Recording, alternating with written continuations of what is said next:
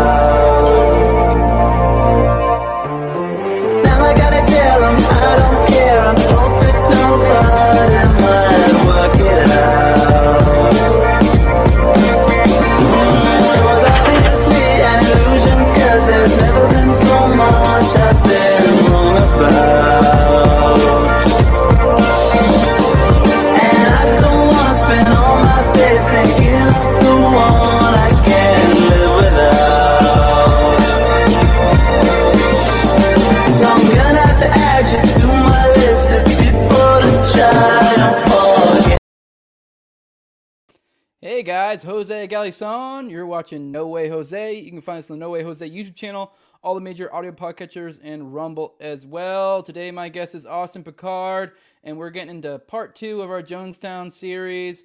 I think we'll probably have at least another one, maybe another one. I don't know, whatever. We'll see what we get out of this.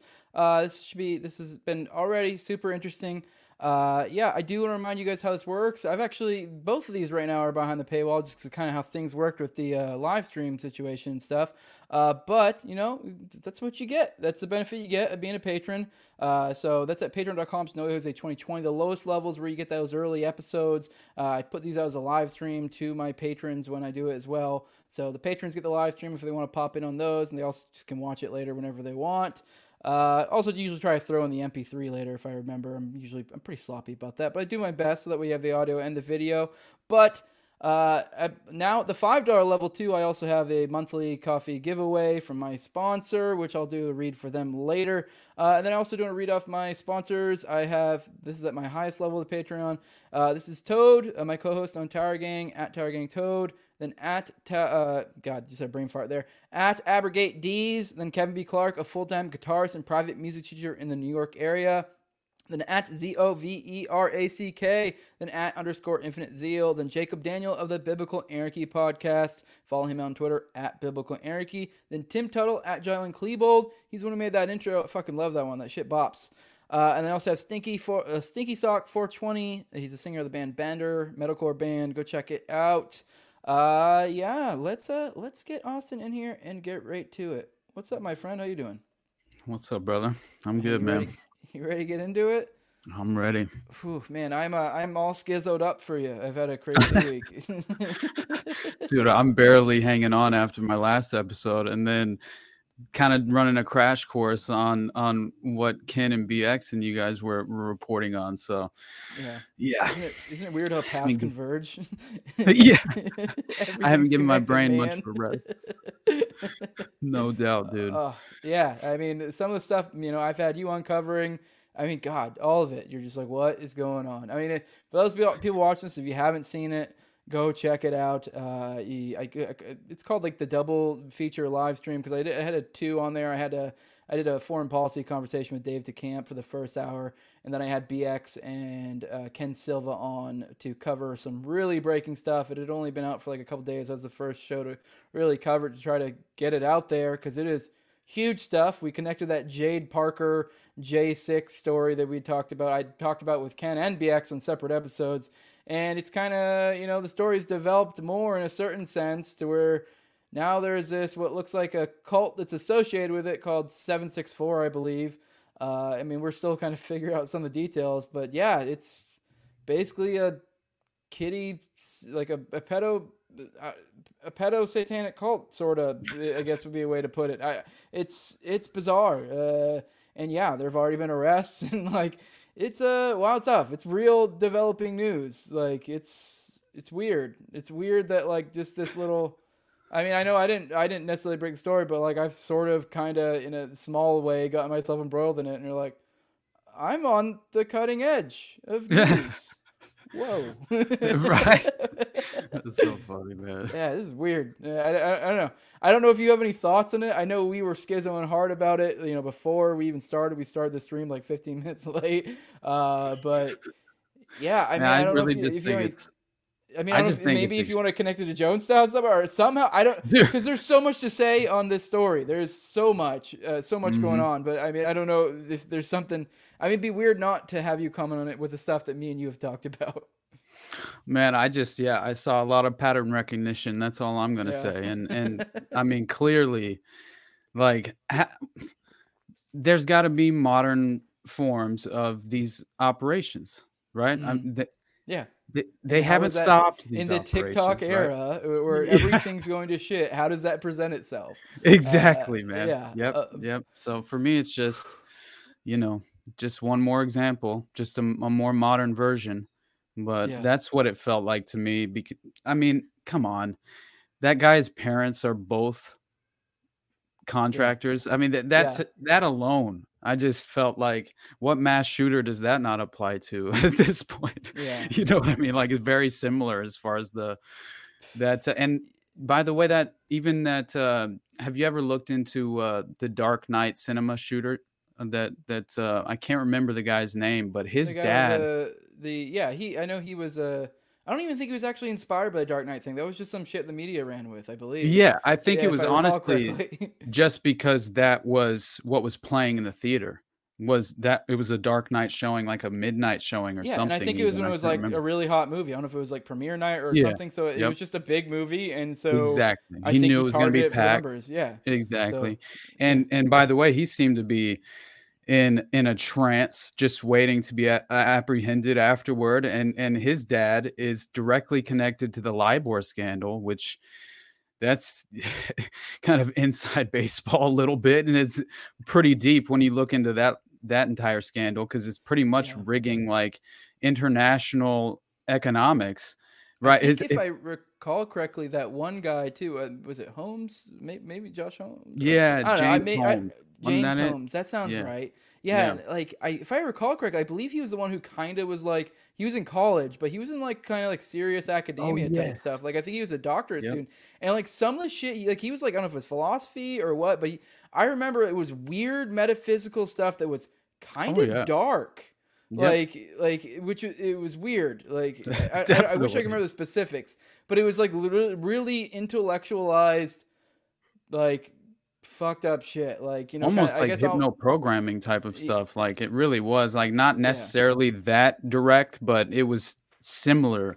You know, Yeah. like in that Well, he- environment. if I remember correctly, I want to say it was some sort of like nihilism that he would, but like not Oh, the yeah. nihil, not even like the type of nihilism. Because I would admit that I would consider myself a nihilist in some sort, depending on what you mean of it. Like I, Mhm. I'm the person that I don't. I mean, there might be some quote unquote ultimate meaning, but at the end of the day, I don't know eh, what that meaning is, and like so in a certain sense, it's non-existent. And and for me, like I just I make my own meaning in life. Like, you know what I mean? Like I my family, you know, whatever whatever I choose to value. Like that Yep. is my meaning in life. And that doesn't mean it's like a materialistic meaning. Like I, I you know, Mhm. I'm I have I feel like I have big values and it's just the idea that I need some big meaning to do that somewhere out there that like that's necessary. I mean, like I don't, I don't know. Like, I mean, sure, you might be right. That might that objective thing might exist, but I don't know. So like, and I, there's a term for that. I forget. It is a type of nihilism, but there's also a type of nihilism where like nothing is real, so we should Mhm. all you know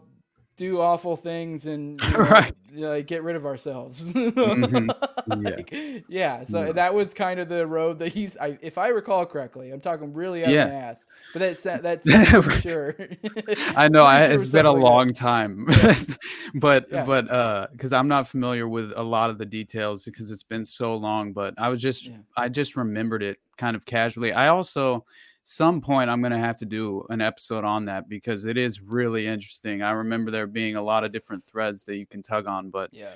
but that's typical. With those Yeah. events. Am I right? I think it was like something like three, four, five years ago, something like that. I remember listening to like a few of his lectures or some shit and be like, "What the oh my god. because it was like because I was really inter- interested in philosophy and stuff at the time, and Uh-huh. like I just and like I wasn't like listening to be like, oh, this motherfucker's spitting. I was just like, Jesus Christ, like like I was like an intellectualized MK Ultra, like what the uh-huh. fuck? Exactly, man. yeah, And I mean, you won't see that kid not entirely not entirely sedated, right? Yeah. Like basically every single uh, time we've ever gotten to publicly see this guy, I mean, he's been fully sedated. So it's yeah, yeah, I don't know. There's a lot more there, I think. But anyway, yeah. But you have to now, yeah. That, that reminded me so much. I'm, I'm very much grasping at like very old memories, but. I'm remembering like, oh yeah, that was really fucking weird. Because that's such is a weird. That is a weird thing to see. Which I guess that sort of connects to, like the O9A stuff. They had tried to. They have some weird, big, grand ideology. Like I guess there always are these attempts to intellectualize these things. Which I guess in a sense that's sort of what a cult is. You know, like that's what we're talking Yeah. about here today. Uh, Yeah. yeah. But, yeah, and the only real like, like it did seem so in the vein of Aleister Crowley, and and it, at least as far as I was concerned, with what it seemed like the ideology of accelerationism or whatever uh, uh, Ken was calling it, but yeah, because it is just kind of order out of chaos or just to sow chaos, just mm, principally. But anyway, I don't know, Oof. subversion of the Western society, yeah. just another example. So, yeah. but lot I figure, uh, yeah. Yeah, uh, we might as well start, I guess. So Yeah, let's get into it. sounds Yeah. good. So I thought right before we uh, start, kind of where we left off, uh, there's one. Um, there's one quote from Victor Marchetti that I used to start my Jonestown episode that I think is almost entirely applicable, except for his kind of brief aside toward the end of it, where he mentions that that the CIA uh, basically initially had this global war against communism. Uh, ide- you know, ideologically, I don't know how much I agree with that, as if the institution was was ever really entirely opposed to communism. Because, I mean, you listen to um, Yuri Bezmenov and the concept of ideological subversion. I mean, it seems like from quite some time, for quite some time, it seems like they've tried to kind of subconsciously uh, roll out Marxist Leninist ideologies into the minds of of uh, just generations of young people in America. And It's kind and what I was getting at last episode, where I was kind of saying like with uh, Jim Jones, like if they came him kind of like, oh, we're to use use controlled up. like he, like Right. maybe they, maybe these people know, or the, the their handlers know, or, or their whoever's above these agents or whatever. Uh, Mhm. But like that, it's taking the poison pill, which in a certain sense. Like I mean, if you're like for anyone who's done any like studying of Austrian economics or whatever, like I'm sorry, but the fucking like the uh like essentially federal agencies in general like those are fucking that's socialism which is Yes. just soft communism. Like that's really like all like everyone passes around that one clip of the one i forget his name that like famous communist guy where he's like he's teasing us and he's like "Pe- you these guys think so socialism's just like uh or that like anytime the government does something that's socialism. And it's like right, yes. Yeah, it is. Yeah, I mean, it really is. Like they're taking right. your money, they're distributing it to whatever they programs they see fit. That's exactly what it is under communism, like a full blown Exactly. communism. They take your money and they fucking distribute it how they see fit. Like, yeah, I know you think you have some say in this process, but you don't. Nope. Yep, So- and and I mean the Marxist long march through the institutions, right? I mean, it was Yeah. how how were are we going to? It's it's wielding soft power, basically. I Yeah. mean, he subvert the minds of the of the youth, and therefore you derail generations, right? into Yeah. into where we are now, which is we've all basically subconsciously embraced versions of Marxism, and and you know, so it's it seems very communist to me, but yeah, yeah. I mean, there's no way around it, you know. yeah, but I'm sorry. if The feds are commie fucks. I don't know what to Exactly. tell you. Yep. like, And, take uh, that you want. Uh, if you're a commie, then you sure whatever. He's capitalist scum. If that makes you good on You're right. But, Exactly, man. but So- I mean, if you have a proper understanding of economics, they're they're commie fucks. exactly, man. So, Yep. And and uh you know, I mean, it's just we don't really have a pure version of capitalism at, Yeah. anywhere that I can see as of right now. So right, but Yeah. anyway, Uh, real quick, uh, Tim Tuttle, capitalism. Tim Tuttle, my buddy who makes my, makes a lot of these edits, uh, also one of my patrons. James Holmes and Adam Lanza both hated "quote unquote" the rapist. Similar programmings for shootings next to each other. No, I remember when I uh, I don't remember which series. I think I did two series. I think I did a Columbine and then another one that I can't say that if if I want this to go up on YouTube. Ah. Uh, and uh, I, I think those those those are the two series we did, and I want to say we brought that up in one of them. Uh, probably the one considering the second person here. Probably that series.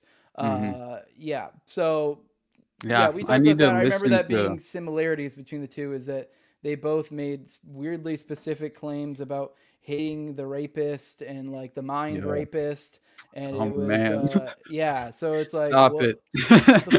I mean, it was, it's just a, it was just a weird anomaly. I mean, Hey. I don't know how much you can really, you can't really draw a strong line there, but it's enough to go, what the fuck's going on here? exactly.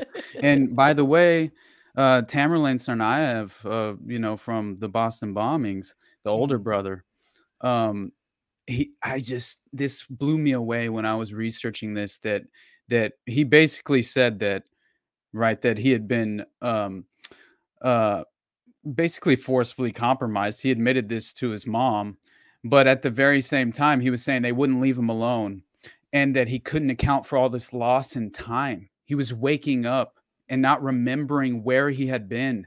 And so it's like so much similar to the DID MK Ultra that this is exactly the playbook.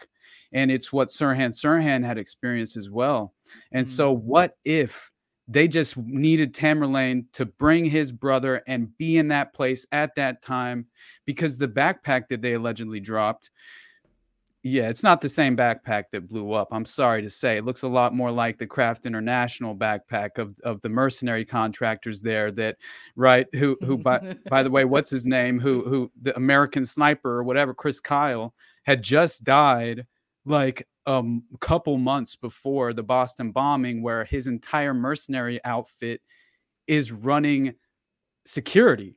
Uh, Mm. I guess. I mean, I you know, so very weird, but but I'll never forget that Tamerlan said that that he said he was waking up, not realizing and remembering how he had gotten there. He was losing uh, track of, like, lost count of time. Like that's just so crazy to me.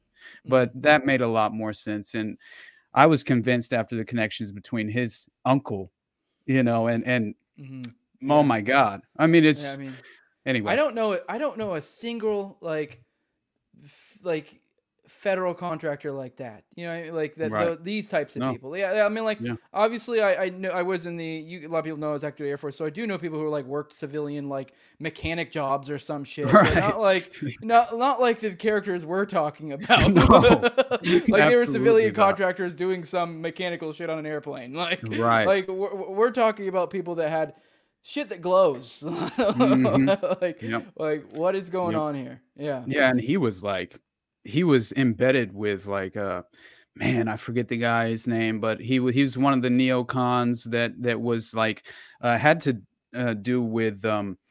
Uh, anyway, I I just don't want to get off too far on this tangent, but still, Yeah. I But my will point come being is, it. I feel like the norm, the most normal people don't Yeah. know like a, a federal contractor. No, yeah, absolutely not. No, like, but like they seem just, to all why be. is it? Yeah, every one of these Yeah. stories, it's like, where the, how the fuck are all these like these federal contractors Uh-huh. kind of close? And I get where people are like, well, you can't just connect all these things. But like, okay, well, that's a lot though. Like, that's a lot. Exactly, man. Yeah, Can too we say that's weird at least? yes. yeah. no i've i've honestly i've given up on coincidences Yeah. for the most part you know like if the puzzle piece fits that perfect it's hard for me to deny it i will be i will remain skeptical i will try and be objective but i just I mean, I'm not gonna run and go. It's it. Here's the proof. Like, but I will be like, exactly man hey guys, maybe we should look here. Right. Exactly, man. Yeah. it's just ridiculous that we're supposed to chalk it up to just some coincidence as is always expected but yeah. anyway so Yeah. Right, that Victor. Marchetti and, Yeah. and that book that I had mentioned, uh, he had written a book, this guy, Mhm. and, and it was called the CIA and the Cult of Intelligence. And it was the first book, apparently, that the US federal government ever went to court to censor before its publication. And the CIA demanded the authors delete 339 passages, but they resisted. And in the end, only 168 passages were deleted, but still quite a bit. And it was written in 1974 by former special assistant to the deputy director of the Central Intelligence Agency, Victor Marchetti, and co authored by John D. Marks, who was a former officer of the U.S. State Department. And Victor Marchetti used the expression cult of intelligence to denounce what he viewed as a, counterproduct- a counterproductive mindset, is what he said, and a culture of secrecy, elitism, amorality, and lawlessness within and surrounding the Central Intelligence Ag- Agency in the service of American imperialism. I love that just in general. That's a, a great ex- cult of intelligence alone as an Mhm. expression. I just, it's perfect. But Yeah, makes sense. He's so he says in this book, there exists in our nation today a powerful and dangerous secret cult, the cult of intelligence. Its holy men are the clandestine professionals of the Central Intelligence Agency. Its patrons and protectors are the highest officials of the federal government. Its membership, extending far beyond governmental circles, reaches into the power centers of industry, commerce, finance, and labor. Its friends are many in the areas of important public influence, the academic world, and the communication media. The cult of intelligence is a secret fraternity of the American political aristocracy. The purpose of the cult is to further the foreign policies of the US government by covert and usually illegal means. Traditionally, the cult's hope has been to foster a world order in which America would reign supreme, the unchallenged international leader. Today, however, that dream stands tarnished by time and frequent failures. Thus, the cult's objectives are now less grandiose, but no less disturbing. It seeks largely to advance America's self appointed role as the dominant arbiter of social, economic, and political change in the awakening regions of Asia, Africa, and Latin America. And its worldwide war against communism has to some extent been reduced to a covert struggle to maintain a self serving stability in the third world using whatever clandestine methods are available. I think most of that quote I really agree with, and I think it's Mm. great. But Yeah. a little bit toward the end, I, th- I think, you know, agree to disagree. but what, what portions of this book were taken out? I, I forgot. I remember it was something specific that they were really focused on at the time. I honestly, I'm not sure of the specific details as to what was Okay. removed. All, all I know is is how much of it was removed, and Okay. it was like 168 pages, and basically Yeah. half, you know. But well, half of what they had demanded be Yeah. deleted by the authors. So either way, pages. I mean, I'd Yeah. say like I don't know, like Aberration, the Heartland of the Real is probably what like 500, and that's a pretty Yeah. like I feel like that's a pretty dense read, uh, but it's not like. So I mean, that sounds like you know, depending on how dense this book is, probably in the realm of like a quarter to a half of it. Like so exactly. That's And, I mean- of fucking wild. That's amazing, isn't it? And and beyond that, I mean, just Jonestown, Jonestown in general, like Mhm. uh, uh, there's apparently over 5,000 documents, you know, entirely classified. I mean, eh, there have been uh, journalists, legitimate investigators who have filed FOIA requests, all rejected, right? Mhm. And I mean, they're hiding something, right? Like, so that, that's the only way I can interpret that, right? So, anyway, I don't know. We we ended uh, part We're- one we're- though. right when we where we ended was uh right when they were going to Guyana. That's where Yep. we're at. They're they're about to set up in Guyana. We kind of basically you know shot the shit, got to the America. Uh, you know, kind of covered the the going ons while they're in America, all his hobnobbing with celebrities, uh, and then you know kind of how he was treating his cult over here in the states, uh, and you know was already really fucking pretty crazy bad. And now we're Mhm. getting to Guyana where it's gonna you know get a little get even crazier. I think we t- covered it a tiny bit, kind of the, the conditions of the time, but but we we we were right at the point. Uh, I don't know if we were coming back to it to where they're coming to Guyana. So Yep. Yeah. So I believe so. The first group of People's Temple members arrived in the remote location in Guyana by December 1974 and started operating the People's Temple agricultural project that would soon become known as Jonestown. And the temple established offices in Georgetown, the capital of Guyana.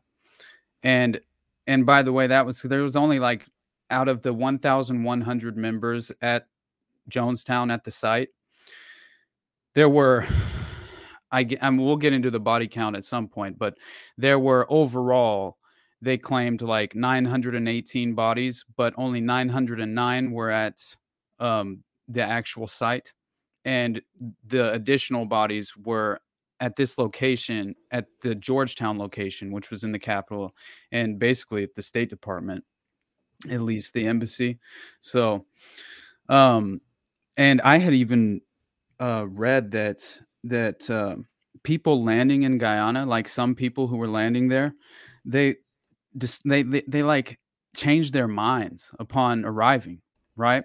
And they didn't want to stay, and so they were trying to immediately leave. And uh, and uh, I read like multiple stories where they were promptly tied up, drugged, and then taken to Jonestown.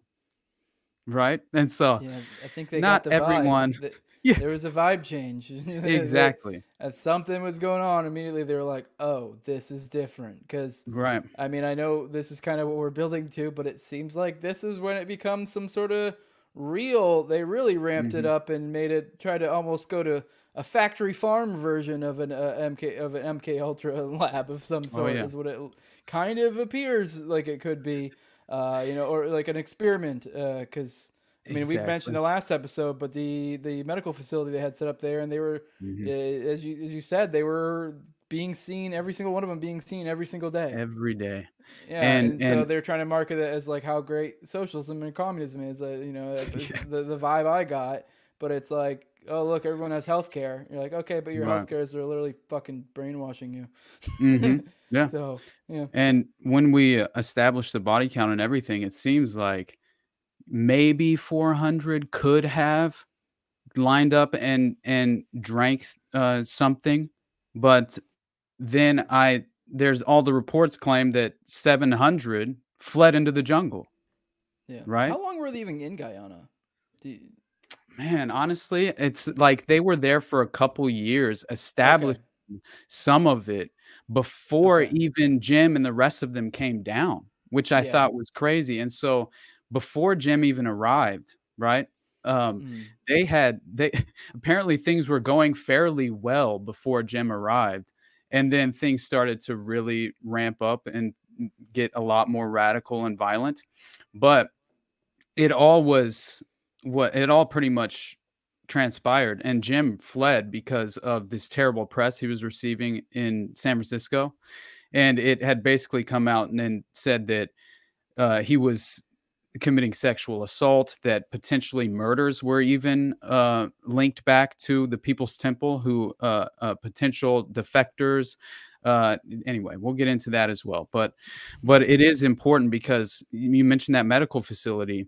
Like man and and that i just said that potentially some of the people who arrived had been drugged and, and tied up bound and, and taken to jonestown.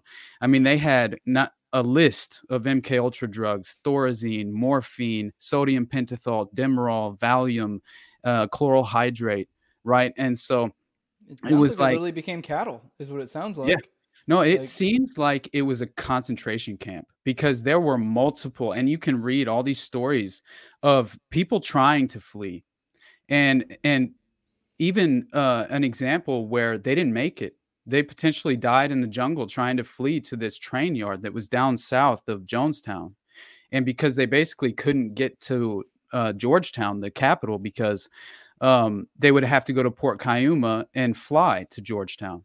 So the only way that they could actually escape is by performing a runner, they called it, and waiting for midnight, even though they're waiting for a night uh, to do this, but it was impossible to do it at night through the jungle. So you had to stick to the roads right? And they said that the Red Brigade, which was uh, the members of Jim's armed guards uh, there at Jonestown, they were, you know, 24 hours a day. They were surveilling the entire complex, right? So, I mean, good luck. He would say, like, on some of the recordings, if you want to leave, you can leave. But they knew they couldn't leave, right? And and uh, even had examples of how members had attempted to flee and then never even made it and allegedly died in the jungle, like I said.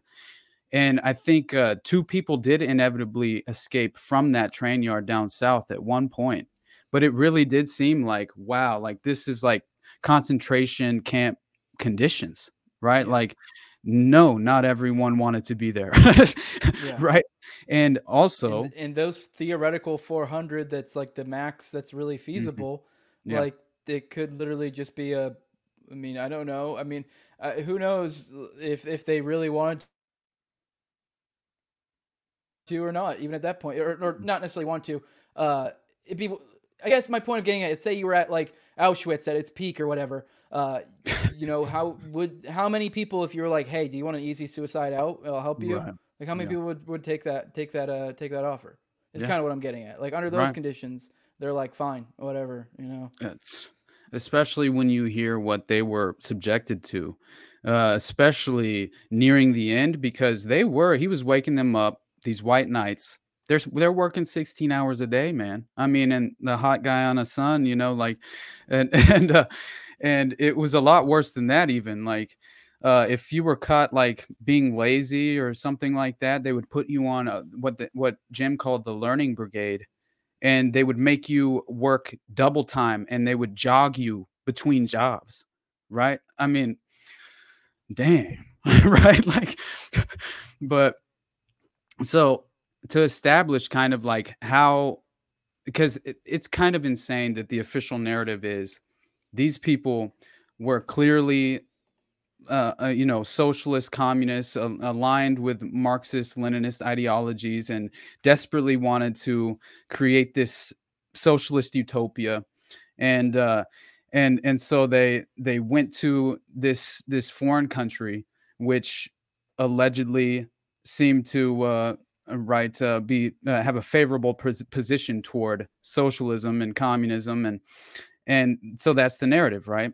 That that was the reason that they chose Guyana. But in reality, that that's not, according to my research, that's not the reason, right? So the temple established offices in Georgetown, like I said, the capital, and conducted numerous meetings with the Prime Minister Forbes Burnham. This is a huge factor, I think, because I believe that the Burnham government in Guyana was basically a stooge government for the State Department and the CIA. And and they were perfectly okay with uh, with accepting payoffs in order to allow this to happen with no real oversight. That was basically what seemed to take place. And so in 1976, Temple member Michael Prokes requested that Guyana's Prime Minister Forbes Burnham receive Jones as a foreign dignitary along with other high ranking U.S. officials. Jones traveled to Guyana with California Lieutenant Governor Mervyn Dymally to meet with Burnham and Foreign Affairs Minister Fred Willis. so these are these are top ranking officials in the United States government traveling with Jim Jones to meet with a foreign prime minister to arrange the travel and and the land uh, for Jonestown, which is, and you find out who leased the the land. It's it just so happens to be a CIA operative by the name of George Philip Blakey, which William Holsinger gets into the aid of Congressman Leo Ryan later.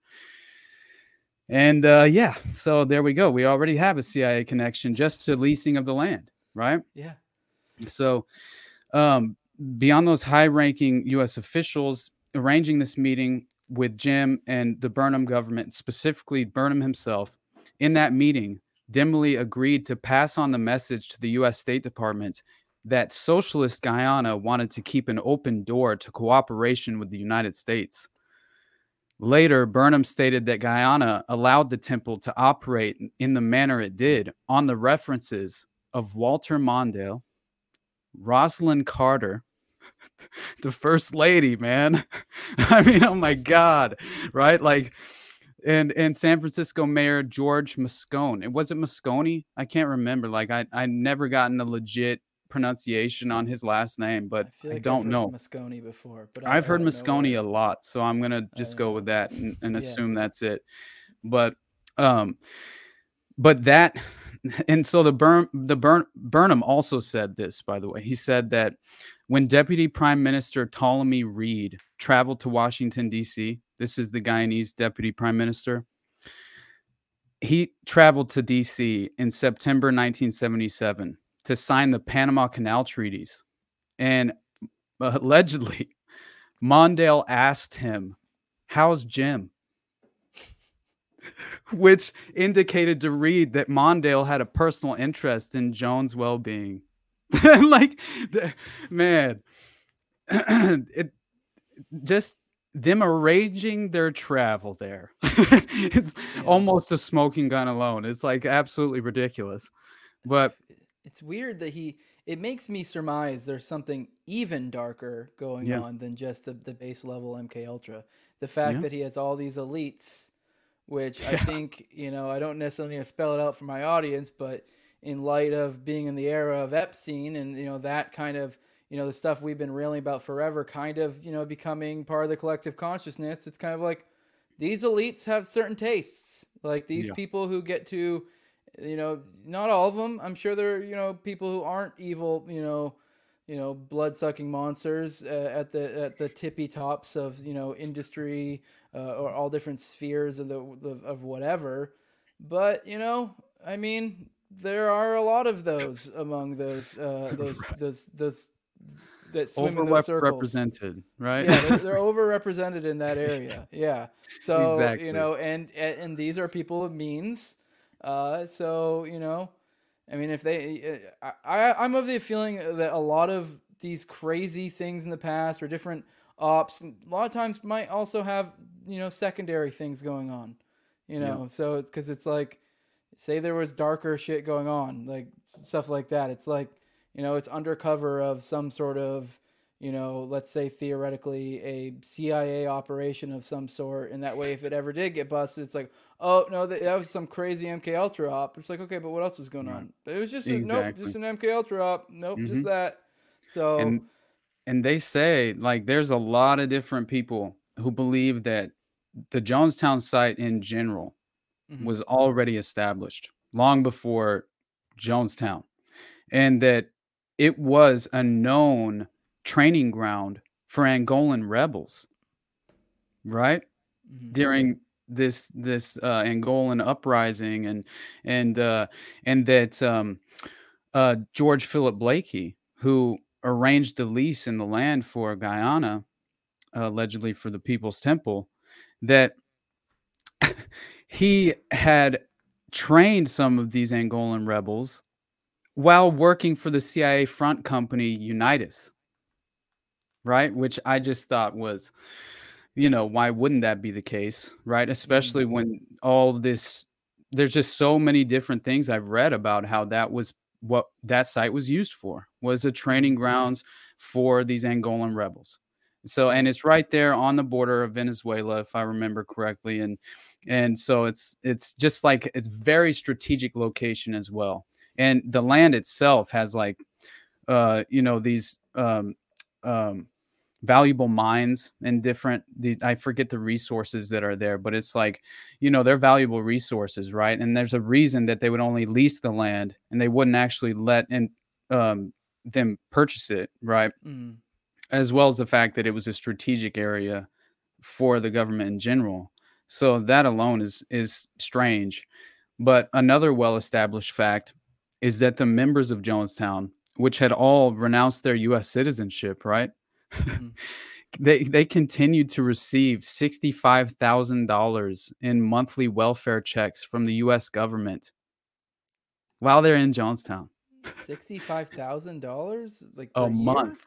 Oh, a, a month? month? Wait, is this each individual person here? No, no, no, no, no. Who? In totality, Oh, right? okay, gotcha, Jonestown, gotcha. right? So, So, out of like yes, the yeah, yeah, yeah, gotcha, 1,100 yeah. people there. Okay, I'm like, what? Yeah, yeah, no, was yeah. like- I thought you were saying these guys individually were getting sixty-five thousand a year No, welfare. I'm no. like, what the fuck? that So would I, I, I got that's insanity. But like even even just the sixty-five thousand, that is enough to like if you're taking all their belongings and you have Right. access to all their stuff. Uh, Right. I mean, this is what the seventies, eighties. Uh, Oh, it's 78's when the actual 78, yeah. massacre happened. So it's like I don't know what the method was back there of transferring money, but either Mhm. way, they I'm sure they had it locked down on these individuals. So yeah, you kind Right. of almost a self-sustaining human farm. So- yeah, and he was yeah. holding all their passports. I mean, he held everyone's passports, um, b- like in safes, man. Like you know what I mean? And and uh, and uh, I guess he had many of them sign over power of attorney to him, sign their Yeah. properties over to him. They had even um, uh, he basically had gotten a lot of them to just sign a piece of paper, just put their signature, and that he could fill out whatever later. And I mean, it's just wow, man. Like the the amount of power he had over a lot of these people is just extraordinary, man. yeah. And um and so beyond this lucrative welfare check business he had going on with all these people, um when the checks arrived, they were all confiscated by Jim, of course, Yeah. and and People's Temple staff and and placed into the temple's general fund is the claim. Mhm. And so this is when uh, like a lot of reports started surfacing from people who had defected the the few people who did escape they they got back somehow and they they started writing stories and and contacting journalists and even tried to form an organization which is what that uh, concerned relatives group was and um and they even had like a private investigator they tried to send down to jonestown and like um and he ended up potentially being compromised later on. He he had gone down there multiple times, and then yeah, it turned out he wasn't necessarily uh, uh, um, uh, conducting himself right, honestly, and so it was just uh, yeah, that was very strange as well. But I just thought it was crazy because the Guyanese government were they were helping Jim so much throughout this Mhm. time. Like, he, like I said, he held everyone's passports, and Guyanese officials they were instrumental in refusing entry to most anyone Jones didn't want in the country, right? Like a lot of the Mhm. members of the concerned relatives group, and um, so yeah, it was strange, man. It was very strange, and and Yeah. so the psychological conditions though at Jonestown they were grim and Mhm. members were made to work 16 hours a day like i said and jim was known for putting them all through these loyalty tests using many different mk ultra style techniques to discipline the people's temple flock Yeah, I think and we would- covered uh, the a lot of this in the last one. Unless unless you you well unless i have you- something extra to, Okay, to add right, let's here Yeah. because he would play his own voice over the loudspeakers all throughout the camp like 24 hours a day all day every day they could not get away from his voice i just imagine that God. Yes God, that's exactly and you hear the death tape and you should hear when christine miller has the audacity to question jim and say she just believes that we should all be able to to to choose our own uh you know um uh, choose our own deaths individually and right? And she's trying to make this hopefully try and uh, make an excuse for her to not participate in this death ritual which they had all been allegedly uh, practicing. He had all these White Nights he was waking them up. They were apparently doing mock trials of this alleged uh, you know revolutionary suicide. It was a revolutionary act. It's not suicide jim says. Mhm. but when you hear christine like they were practicing asking the questions. They were right. practicing the play, never knowing when the real one was going to happen. exactly. So that's why they say he had the the babies drink it first was because they expected it to be another practice attempt and that when the baby started dying that a lot of people realized this shit was real this time Yeah. right? And that you had people reacting at that, right? And that things got very dark. And you hear some of the individuals, like some of the Green Berets that were allegedly there. Yeah, the Yeah, story well, is much different. I mean, yeah, no, I mean, with that in mind, it is really like he's he's setting he's setting the stage for a you know staged event Mm-hmm. you know because this is you know because we do have the videos or whatever so that way when it comes out later it looks authentic Right, dude. Exactly. so because you know as we we're getting out with that like 400 number of like I mean it, now you add into it the mind fuck of you don't know if it's real this time like even with the babies dropping dead you could be like and i don't know what was going on in the previous runs if the people who refused were getting the shit kicked out of them or something or Right. or whatever. But either way, you were rein negatively reinforcing disobedience. So that way, at some point, they just do it, and now you have the perception of they actually consented to this. And when- When, they, in reality, sort of didn't. They had been coerced over and over again into this situation, and to the point to where they realized that, hey, if I don't do this, you know, there the coercion will happen. You know, Right. So, and this yeah. is why, and like really consider like, dude, this isn't like the era of podcasts. Okay. This Yeah. like this motherfucker is recording everything at all times, Mhm. almost like it was a project. You know what I mean? It's like that's really kind of how it Yeah. feels. I'm not maybe saying even that has a code name. it's possible. with I that, we, I need to get to my ad read. Uh, this Go is ahead, dark stuff. Uh, if you like dark stuff, check, get check out the Electric Boogaloo blend. Uh, I've been drinking that. I didn't drink it this time. I did my last live stream this earlier. I'm getting old now. I can't really have coffee late in the day. I'll, I'll, I'll be I'll, keeps me up now. I'm getting old. I used to be able to have it an hour before and then you know go right to sleep. But yeah, this is uh this Fox and Sons coffee, guys. It really is good stuff. I uh I I've been someone that uh normally just puts cream in mine uh because I just kind of usually get run the mill coffee, but I have this and I'm just drinking it black because it's delicious. It's really good stuff, and that's a dark roast. So like it's it's it's not it's not that it's not str- strong and dark. It is. It's just it's also delicious. Get that stuff. Uh, it's good stuff. Uh, he isn't just an advertiser. He supports people who do do stuff like this. You know, spit that liberty stuff. Share where the state's been fucking you. Uh, he started out of his love for coffee, also a way to honor times he had with his dad, and also to pass that on to his kids. Teach the entrepreneurial spirit that his dad taught him. The beans are high quality stuff. Uh, they're fresh, sourced from small tra- family farms, organic, fair trade, small batch roasted. Uh, they the order ship fast. They're now through the end of February. Get free on anything under thirty-seven ninety-nine. Uh, this is in the continental U.S. Use code Jose uh, at checkout to receive fifteen percent off. Uh, your orders of thirty or more. Orders of thirty in if www.foxnsons.com. And with that, let's get back to it. What's up, bud? Where do you want to Yes. pick up?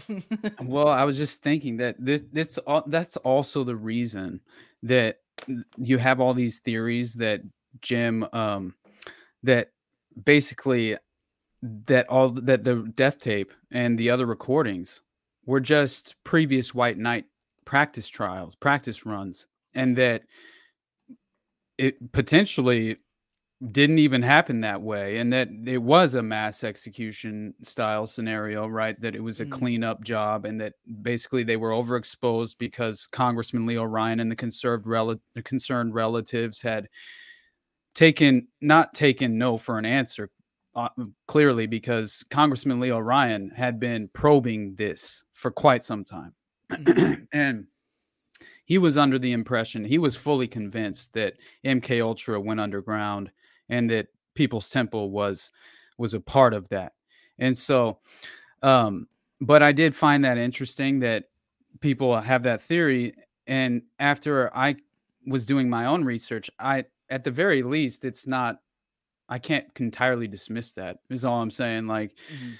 and it would make it a lot easier for me to listen to the death tape because I for sure am, am am imagining those those children in the last 16 minutes actually dying because it sounds like they're going through some legit pain.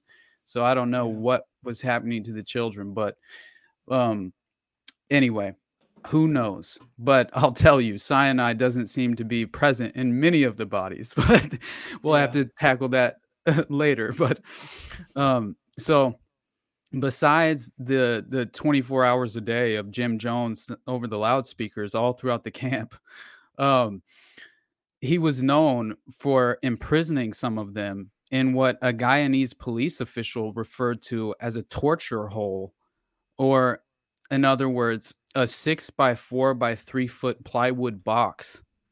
And they would also administer harsh beatings you know like to the children as well. And that's why even there was a there was a couple that had defected because of that because their their young daughter had been beaten in front of the whole people's temple like over 50 times or something. It was like uh, a lot right? And so that was that inevitably made them decide to leave.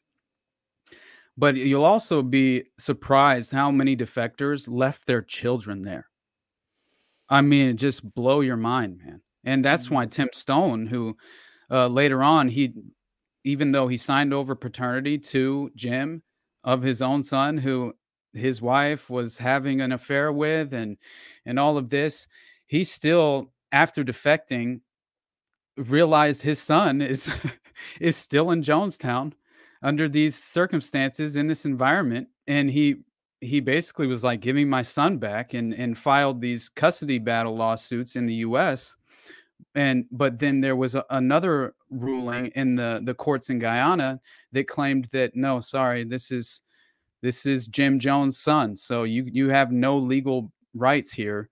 Like yeah so and Tim Stoen had attempted to go and get his son uh at at one point which is a huge reason why uh Congressman Leo Ryan also went was because of that custody battle. But anyway so this freaking torture box which was you know pretty much a hot box as well right? And and so these harsh beatings even the children of course and and uh he would make he would even force the children to spend the night at the bottom of a well oftentimes suspended upside down i mean that's torture Yeah. right like that's torture technique Yeah, it doesn't really sound. It's kind of doesn't really sound a whole lot like a consensual cult to me. absolutely not I, I- Yeah. I, don't know if it's really oh mass suicide these crazies.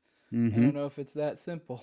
exactly yeah. yeah and it's so remote like i Mm. said like it was so it was basically impossible for people to escape right? And and uh you even hear if you listen to the death tape you hear christine miller say that. She references a group of people who had fled and never returned but they were sure they had died in the jungle right? Mm. like man so but and like I said, if you were caught not pulling your weight or accused of laziness or working too slow, he, he would place you know he would place you on the learning brigade, and uh, and and all of that. But Jim would also use some of the women. This is crazy because this to me again. You remember I I I kind of compared him to Manson in in part one, and by the way, he even like he was known for changing um a lot of the members' names right and even to the same name right and it was so like he would he would say like uh just some he would say sharon and like seven women would all come answer to that right? I just found that very interesting right? Because it is kind of like uh destroy your identity right Mm. uh in in a way and but this fit perfectly because based on what Paula Adams said, who was a People's, uh, People's Temple member, uh, Jim would use some of the women in in the group in honeypot operations, right? And so Paula Adams was a longtime Temple member who claims that she was forced to be involved in a romantic relationship with Laurence Mann, who was Guyana's ambassador to the U.S. what the hell, man? And Jones even bragged about other temple members he referred to as public relations women. Dude, Yeah. this, yeah, I fuck. I mean, you think it through, and it's like, if this is some sort of op, and like, you know, it is in the middle of nowhere, you know, if it's obviously going to have that political connections to where it's kind of like, hey, this is going on over here. You know, Mhm. obviously they're they're killing everyone who tries to get away. So it's like, what you're going to have a handful of people with some, you know, crazy stories told from their point of view, and you know, I mean, heck, like we'll get into Leo Ryan probably, I Oh, guess, in the next episode at this point. Uh, and uh, I mean, like, God. So like that. I mean, that that he get, you know, spoiler alert, he dies. Uh, Mhm. so it's like, you know, they're, you know every every every string's being cut you know or every you know it seems like the the i's are dotted and the t's are crossed like they have all these videos and all this stuff and whose hands does this fall into you know wh- who got the epstein tapes do we have those okay but we got tapes and, and and you know all sorts of different stuff from this but who who decided what came Right. out? Yeah I mean, Exactly. and we just told you the component of him almost like they were rehearsing this event over and over again. So and you even brought up that like they had essentially multiple takes to pick from. So because it's like you know but i mean it sounds like it was probably the actual one. But, Yeah, yeah but does, still either way like they you know it was ready i mean some people just straight up sh- shot it up probably and were like oops oh wait this is real Oh man, they were shouting down Christine Miller. They were like, uh, I mean, I couldn't believe how angry they were. You know, specifically one man and this one lady who was. They were so angry at Christine Miller for even questioning Jim during this that they're like, God damn it, Christine, shut the fuck up. I mean, they're really like that. I couldn't believe they were speaking like that, right? Like, you know, but and, during this whole death tape, th- that same guy that I just mentioned who was shouting down Christine, they like they all refer to Jim not as father, as dad. Mhm. They call him dad. Right? And and and and the guy himself, he took the mic and he's like uh trying to force everyone to recall how their their natural born parents or you know their natural parents were uh in comparison to Jim were nothing. Thank God we have dad. Like it was so strange, right? Like Which a I- I, grown wish I can man. remember that. That's bringing up. I'm recalling. I can't remember the specifics, but I'm, I'm almost certain that there were. I don't know if there were studies by Jolly West or what, but that or what. But I remember seeing some sort of Oh. studies or something along those Oh, man. lines into that exact I know exactly concept. what you're saying. Dr. Yeah. Ewen Cameron, uh, the in the Montreal uh, experiments for MK Ultra. So he had successfully uh, uh, learned. First of all, he had successfully broken down. There was this one woman I remember specifically who he broke down her entire adult personality to where she had to uh, recreate an adult personality over years. Uh, uh, and basically, uh, what he had achieved was interrogators in the Montreal experiments under Dr. Ewen Cameron's uh, MK Ultra work. They had achieved the ability to to uh, convince their the, their victims or their patients um, that their the interrogators were their parents. Yep. I It's mean, like- wow. And it sounds silly, but that's deep psychological stuff right there. Because like, I And mean, that's your all parents proven. is probably Yeah. one of the most like, I, I don't know. That's a distinct relationship that like is you know, I mean, hell, been formed depending on whether you believe in God or evolution or whatever, been formed over a very long period of time. It's you know something from God, the special connection, or you can say you know millions of years of evolution, you know, created special connections between parents and children. It's like there's something fucking something to that, you know right. uh, the the idea because I mean we all trust uh, I mean or not all but like they're you know I mean obviously some people have bad relationships with their parents It's supposed that, to that, be the dynamic. It's supposed to be I mean generally speaking if you had a good upbringing you generally trust your your parents you like Yeah. you know they're like yeah you may have disagreements but at the end of the day like they're the people that you know you're like they want the best for you And, like, exactly. so they they like, should mean yeah, well and have your Yeah. best interests at heart. like my kids for me are an extension of me like you know right. like- That's exactly that. So imagine tapping into that psychologically. Yes Where my God, brother. Mhm. You know, talk about control, right? I mean, talk about manipulation. I mean, my and then beyond that, uh, there's there's um quotes of Jim saying, well, one, he he did 100% say that if we keep them hungry, which uh, all of them were basically starving at Jonestown, and they didn't have anything to really eat except like rice and like it was bad, man. And and uh, he said that they won't fight back if we keep them starving, and they can't run if we keep them tired. And I just thought, wow, that's a strange quote. yeah And then beyond that, he had said, You want me to be your God, I'm your God. Or you want me to be your savior, I'm your savior. You want me to be your father, I'm your father. Right.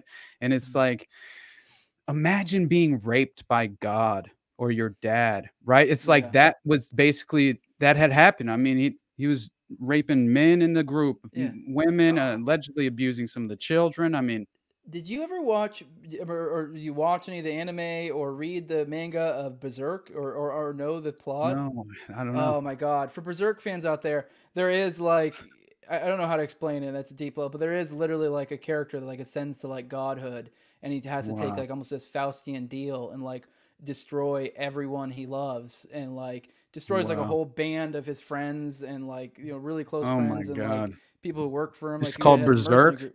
Yeah, it's actually really really good. It's probably one of the best manga, mangas or animes or whatever in the world. I'm gonna check it out, Uh, man. You know, but they, they made a few videos. They never finished the full storyline, but it's it, it's amazing. But anyway, there's one guy who gets out, but like, and him and his like the girl he loves get out, uh, and uh, you know, but essentially he it's like essentially demons descend and like tear apart all of them. It's like this crazy event that happens, and bec- all Wow. because their friend betrayed him with his Faustian deal.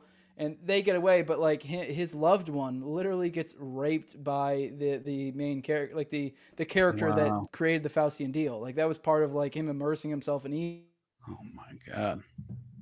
evil, and uh, you know as like this deified character, and he rapes her, and her mind is broken. And I just felt like that was such a good like, and she's just shattered for like, and that's like a big part of the thing. It's you know obviously the main character guts and his like you know quest for revenge and like becoming almost a, a monster in himself in like pursuit of the, you know God or demon or whatever you want to see this Mhm. character as and her you know you know also having to deal with her being completely destroyed and shattered and her Yeah. like psyche destroyed i mean they Yeah. both got destroyed in a certain way it's kind God, of the, the moral of the story but she got destroyed in a way where it's like that mk ultra did thing whereas Like- Gut, guts more doubled down like i'm gonna fuck That reminds me, uh, dude.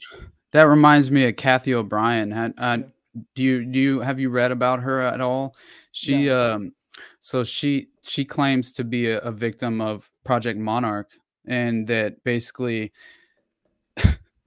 that she grew up. I believe it was in Boston, or maybe it was only that her father had literally gone and trained under the cardinals and the Catholic clergy or whatever. Uh, trained on these MK Ultra techniques on how to abuse a small child like his daughter who he allegedly abused when she was 5 years old raping her with a, a blindfold on so she couldn't see his like facial expressions which was apparently a part of the techniques of the D- of uh, of basically implementing DID in a subject Mhm. Dude and her so she basically spent the rest of her life trying to to conquer this dissociative disorder that she has and, and it's Yeah. just like the saddest story of all time but i'm just saying that that is exactly who i just thought of yeah, when it's you fucked you up as it is like and you brought the Yeah. kids thing like you know and we were talking about the father dynamic the savior dynamic god dynamic with the kids like this is why i mean this is dark shit but it's like i feel like we see so many and a lot of stuff there's a lot of stuff with kids whether it be mcmartin or epstein or whatever Oh, and it's shit. like i mean if you want to apply an mk ultra thing to it they are prime mk ultra victims yes like because they you know Did you hear- paul bonacci on that clip in my latest podcast I, Did I, I get to don't that remember point? specific. I listened to the whole thing. It was really good. I only listened to it one time through, so I, you know, it's always I'm doing other stuff. Yeah, I it's may a- not have, so many details, absorbed I all of it. understand.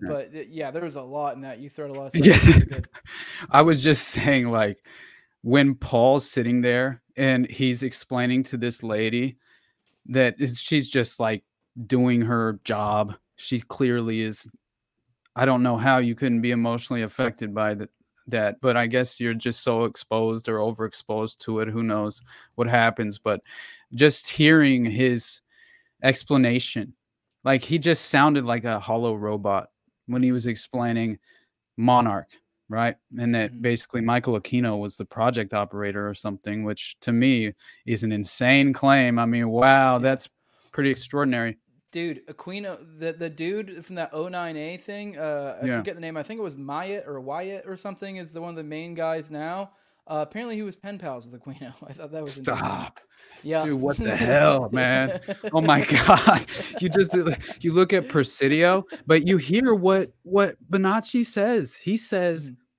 that one, I mean, there's a direct connection that that Michael Aquino was going to that that um um uh I believe it was a temple that was in Omaha, Nebraska, that was directly connected to the Franklin scandal, where they they were procuring the children from Boys Town through Lawrence E. King and the and the Franklin Credit Union, and and so the fact that we have Michael Aquino, who's involved, clearly involved at Presidio, in my opinion. I mean, Mikey and Shambi are Michael and Lilith Aquino, and and they clearly seem to have raped that three year old girl, you know. But and and it also they seem to be, uh, uh, you know, gender role reversals during that abuse, which I th- thought was such a weird detail. Once like, you again, know- a, a sensitive paradigm to humanity. Like Yeah. you know, we, we talk about the dynamic, the dynamic between you and your, you, you know, what you are. Like, right, like that is th- these are like things in I, I don't know. I mean, I'm not saying that like the entire trans agenda, but I think there's a component there. I mean, don't me Yeah. wrong. I'm sure there's probably some sort of organic ways in which that's presented, but I think also Mhm. trying to, uh, you know, create an androgynous society and you know right. uh, has its effects. I think you know, you know. Once No again, whether you believe in God or you believe in evolution, it's like I mean, we we were evolved to develop certain traits that are more masculine or feminine based on our uh, whatever chromosomes we have on that specific Right. chromosome. So you know, it's like I, I don't know. I mean, that I think that has effects, and that that ties into kind of who we are as a person. And if you're in a spot where you don't even know what you are as a person, I mean, I don't know. I think it leaves you ripe for manipulation. Uh, Exactly. yeah. Yep. Yeah. And Clearly, then, uh, man. yeah. I, I- just. Uh, and, and yeah, sure. I'm sure there's probably some organic people that it could happen or completely organically too in a I normal didn't. world. uh Right, but I I didn't put this in my pod about or my most recent one, but you know, Presidio ends with two cases of arson that burned down that daycare center on the base, man, and burned down the the files for the daycare center as well. And that was the second arson, which did the job. But to me, my God, man, you listen to that MP, that military policeman that was on the base.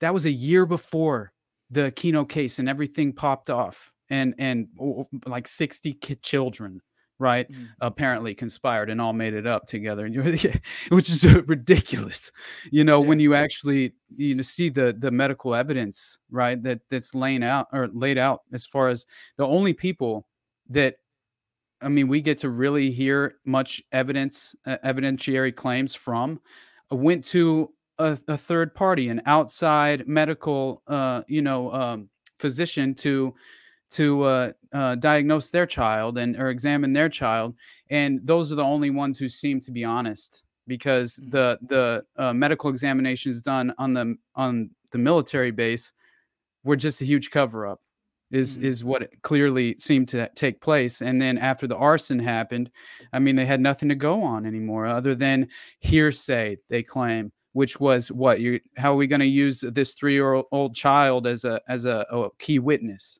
right? Yeah. and so no jury's going to believe them. And and that's how they pretty much helped uh br- you know sweep that under. But i i just found it just so just so crazy man i mean like Albanowski, that mp says we have a satanic cult on the grounds of the presidio and nobody cares about it yeah. and they took him off the case and sent him away from presidio you know said Mhm. don't look into it anymore. That's what they told him, man. Forget about it. I mean, anyway, those that daycare hysteria, dude. Yeah. Satanic panic was bullshit. That all seemed to happen. I mean, my Well, God, man. I, I do vaguely recall there were other circumstances that did kind of turn out to be bunk. But yeah, no, I mean, that, not that- saying they're yes. yeah, So that yeah. that's where it became this thing where you a- were able to you know, conflate it. Yeah, yeah. conflate the two. So, right. but any, anyways, uh, is there? I mean, we're we're getting near the end. Uh, is I know we kind of want to finish just before we got into Leo Ryan. Is there anything you want to talk about before we got into Leo Ryan? That'll kind of lead us. no, we're into a little bit basically more of the at that. event. We're at that transitionary point, so I think we're good, honestly. Yeah, that's perfect. So with that, you want to tell people where they can find you again. Uh, sure, you can, brother. You know, I highly recommend all your stuff. Uh, latest episode was dark as shit, uh, but it was it was informative, and I think you laid it out really well. Thank you, man. Jose, as always, dude. I appreciate the hell out of you. Honestly, I really do. And Oh, and be, I do, man. Seriously, I, you promote my show more than I do. it's like, no, I honestly, I can't tell you how much I appreciate you, man. Seriously, but beyond that, uh, my podcast is called the Underclass Podcast. Uh, it's on basically all at audio streaming platforms. Um, and beyond that, you can follow me on um, Twitter at Underclass Pod, Instagram at the Underclass Podcast. Awesome, uh, guys. Yeah, if you guys want to get this stuff early, uh, you know, like I said, these two right now, the, when this is being recorded, these two are both in the paywall just because of how this worked out. So you, you'd have already been damn near the end of the series. Uh, but yeah, uh, patreon.com no Jose 2020 if you want to support me with that. You know, help me out with you know stuff that I try to do occasionally. Makes it so I can invest more time and energy into this. Uh, but yeah, if you want to follow me on Twitter at Tower Gang Jose, uh, like, share, subscribe, comment, all that good stuff. I mean, if you don't want to give me money and you do enjoy the show, I don't know, try sharing around or something. Try to help me out. You know, try to support the things you like. Same with Austin. Uh, promote it when he won't. So- I try, man. I swear. I know, I get it. It gets already like I feel like such a homo being like, check out my episode. oh man. yeah, but no, great times. Uh, always enjoy. Well, I mean, it was dark topics, but we still somehow managed to not lose our minds and I don't know somehow make it fun. But uh, with that, we're out of here.